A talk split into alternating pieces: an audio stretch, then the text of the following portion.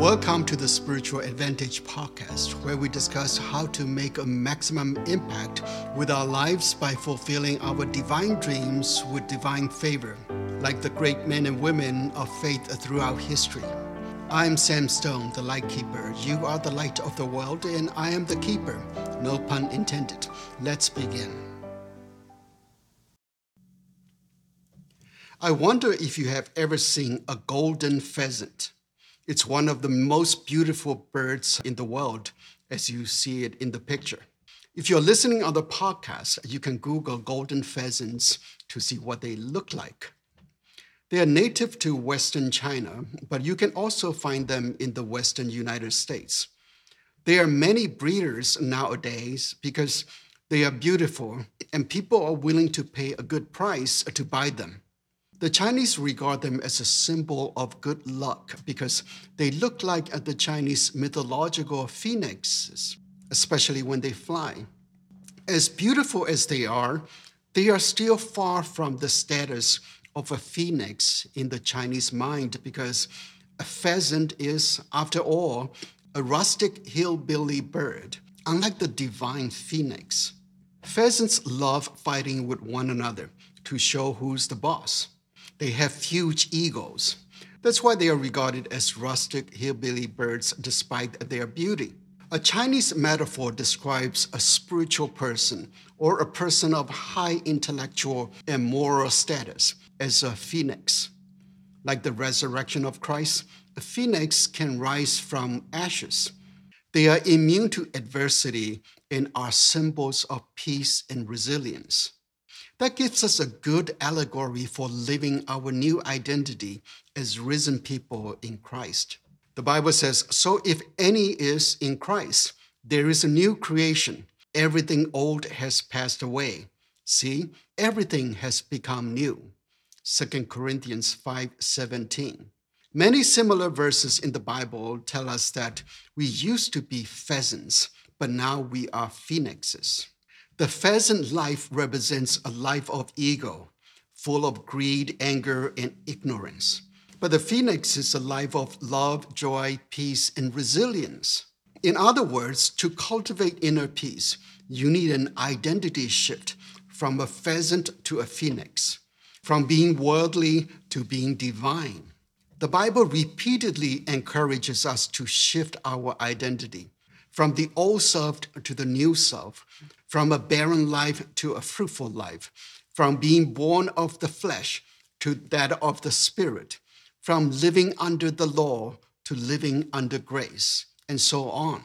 That's what repentance means, as we discussed previously.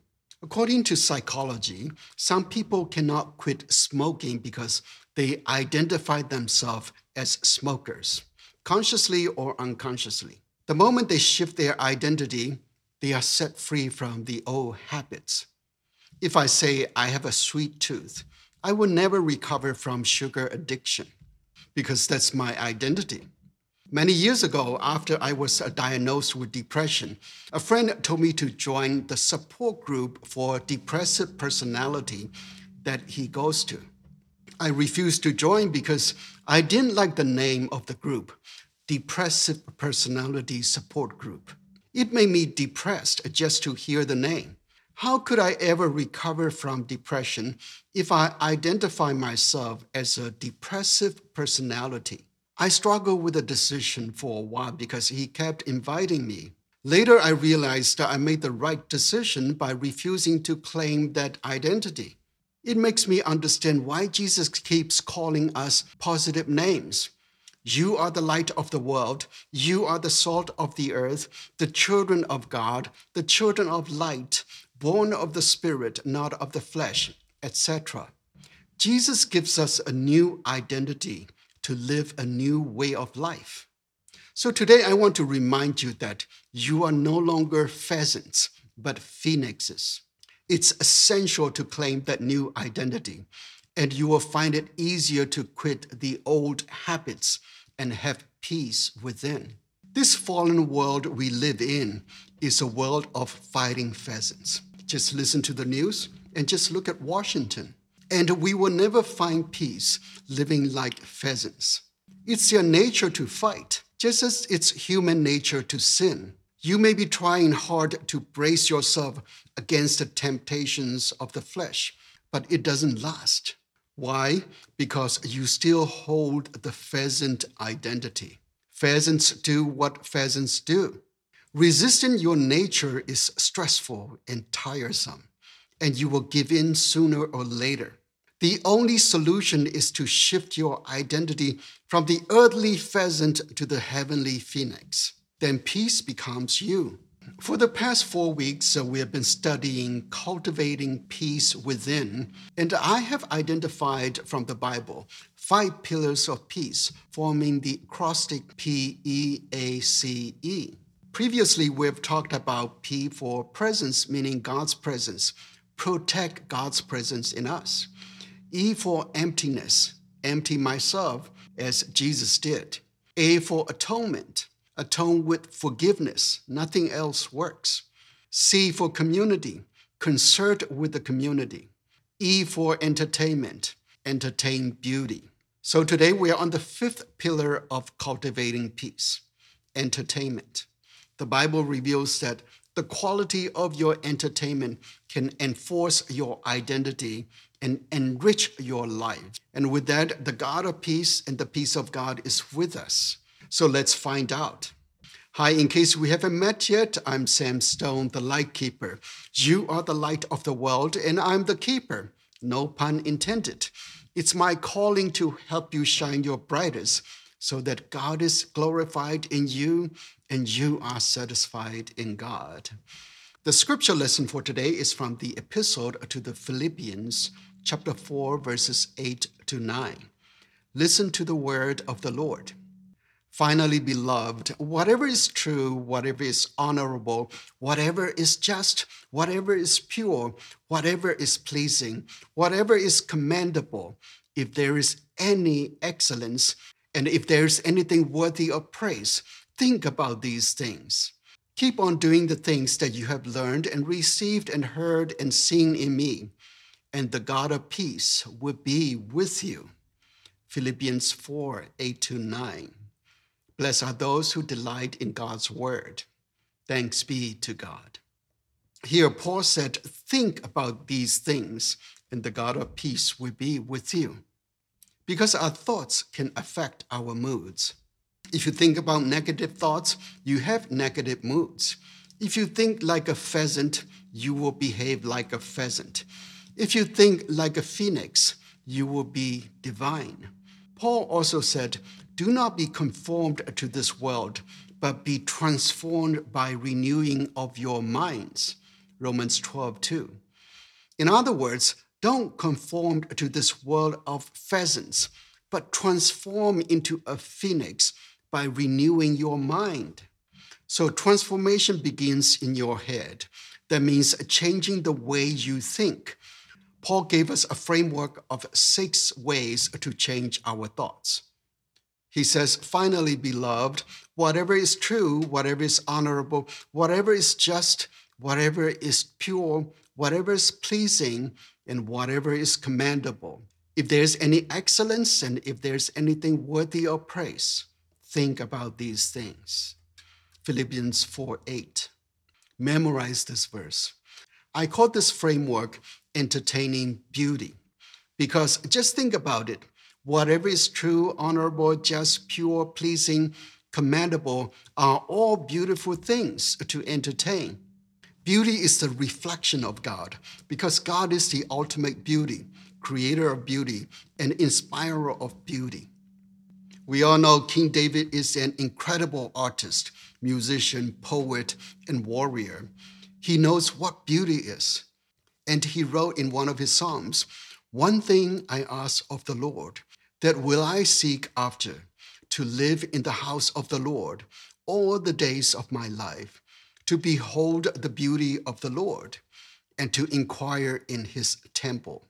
Psalm 27 4. When I look at the lives of the greatest artists in history, they are extremely close to God. Look at the works of Leonardo da Vinci, Michelangelo, Mozart, Beethoven, Giovanni Bellini, William Blake, and Caravaggio, hundreds and thousands of them, have contributed to this world the most beautiful artwork inspired by God. Recently, I've been learning to appreciate classical music. I listened to classical music every now and then, but very casually. Now I want to appreciate it more profoundly because I've discovered that appreciating classical music can lift your spirit to a higher level of living. Since I'm talking about inner peace, I researched and discovered that those who appreciate classical music are very peaceful. I approve. We have an elder in our church that loves classical music, and I've never seen him angry. I've never heard from his wife or any of his family members telling me if he got mad at home. I can trust him with any advice because I know he will reprimand me gently and peacefully, even if I'm wrong. It makes sense to me. If you listen to the music made by artists so close to God, you feel you can touch God through their art. And how can you not be peaceful? Music is also therapeutic and can heal your emotional wounds. An emotionally healthy person is naturally peaceful. Sophie and I love visiting the Metropolitan Museum of Art in New York City gazing at those timeless paintings and artworks and wondering about God's presence in those artists. There, I feel I'm among the phoenixes, and they remind me that I am also a phoenix, not a pheasant. There, I forget about all my angers, worries, fears, and depressive thoughts. God's beauty becomes so big and so close and my anxiety becomes so small and so distant. Life is too short to spend on negative thoughts because there is so much beauty to enjoy on this earth. There are many ways to entertain beauty. Even looking at children makes you think about how beautiful God made them. Children also know how to appreciate beauty. Even a small snowflake in the winter can excite them. Maybe that's why Jesus wants us to become children in order to enter the kingdom of God. So let's look at the six categories of beautiful thoughts Paul advised us to think. One, think whatever is true. If you are unhappy or unpeaceful, you may be thinking about things that are untrue. There are a lot of lies in this fallen world, especially in today's media, which has become quite corrupt. They may not be intentionally dishonest because they are just pheasants talking to pheasants, like pitching a fight. We must listen to the phoenix. Clement of Rome of the first century was the first teacher who used phoenix as an allegory to Jesus. So the tradition of using phoenix as an allegory to Jesus is already 2,000 years old. I'm not the first one if you're wondering. You know the truth through Jesus' word. Jesus said, If you continue in my word, you are truly my disciples, and you will know the truth, and the truth will make you free. John 8 31 to 32. Jesus said, His word is the truth. The truth sets you free. What is untrue will bind you and make you anxious. For example, some basic and simple truths Jesus said are God loves you, you matter to God, you are to die for, you are a child of God, you are the light of the world, etc. Thinking about all these truths from Jesus' word will brighten your life and set you free and give you peace. Secondly, think whatever is honorable What's honorable rarely appears in the news because good news doesn't sell. No news is good news. You can find honorable things more in books, novels, uh, biographies, pictures, monuments, and Broadway shows. Shows like Les Miserables depict a man transforming from a pheasant to a phoenix. Many honorable figures and events in that show can shift your thoughts. Sometimes visiting the ground zero at the 9 11 Museum can remind us of the honorable deeds of the first responders in contrast to the dishonorable acts of the terrorist attacks. Of course, what can be more honorable for God's only Son to die on the cross to save us from this dishonorable world? In that case, just by looking at the cross on someone's necklace can trigger thoughts of honorable things. In short, the Bible and the biographies of godly people are the best source for honorable thoughts. Thirdly, think whatever is just.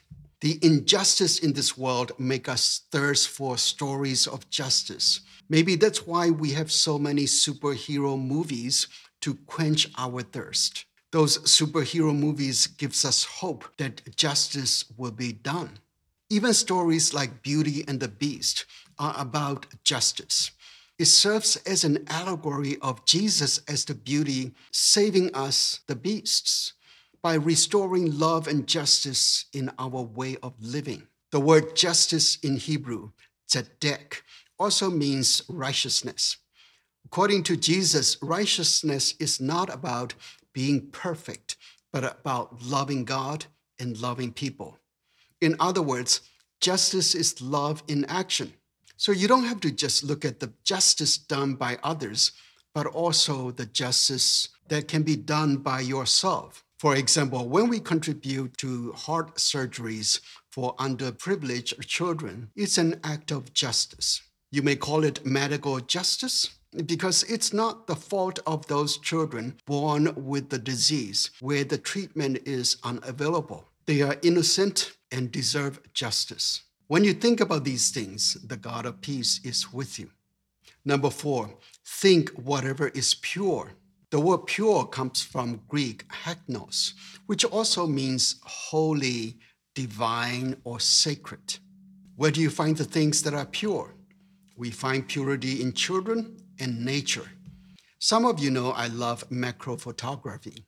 Every now and then I take my camera out with a macro lens and take pictures of small things like bees and butterflies and close up shots of flowers. Sometimes those tiny details make you exclaim, Oh my gosh, how beautiful they are. It immediately brings you to God's presence and make you forget about all your worries. Nowadays, you have a cell phone that can take pictures anytime, anywhere, whenever you see a pure beauty of God's nature. If you have the gift, you can also capture the beauty by painting. As you try to paint, you discover the details. You can shift your thoughts by paying attention to the pure and beautiful creation around us. Number five, think whatever is pleasing. Most other Bible versions translate this word as lovely instead of pleasing. It comes from the Greek word prosophiles, which has appeared only once here in the Bible. It's a unique word that is hard to translate into English. It also means grateful. It means something that makes you want to embrace it. It's as if someone did something good for you and you say, Oh, thank you so much. I want to hug you. A more precise translation would be, Whatever makes you feel grateful. If someone pleases you, you feel grateful. You know, Paul wrote this letter in prison when the Philippians church sent him a generous gift. Just imagine when you are in prison and some church members think about you and sent you a gift. How would you feel?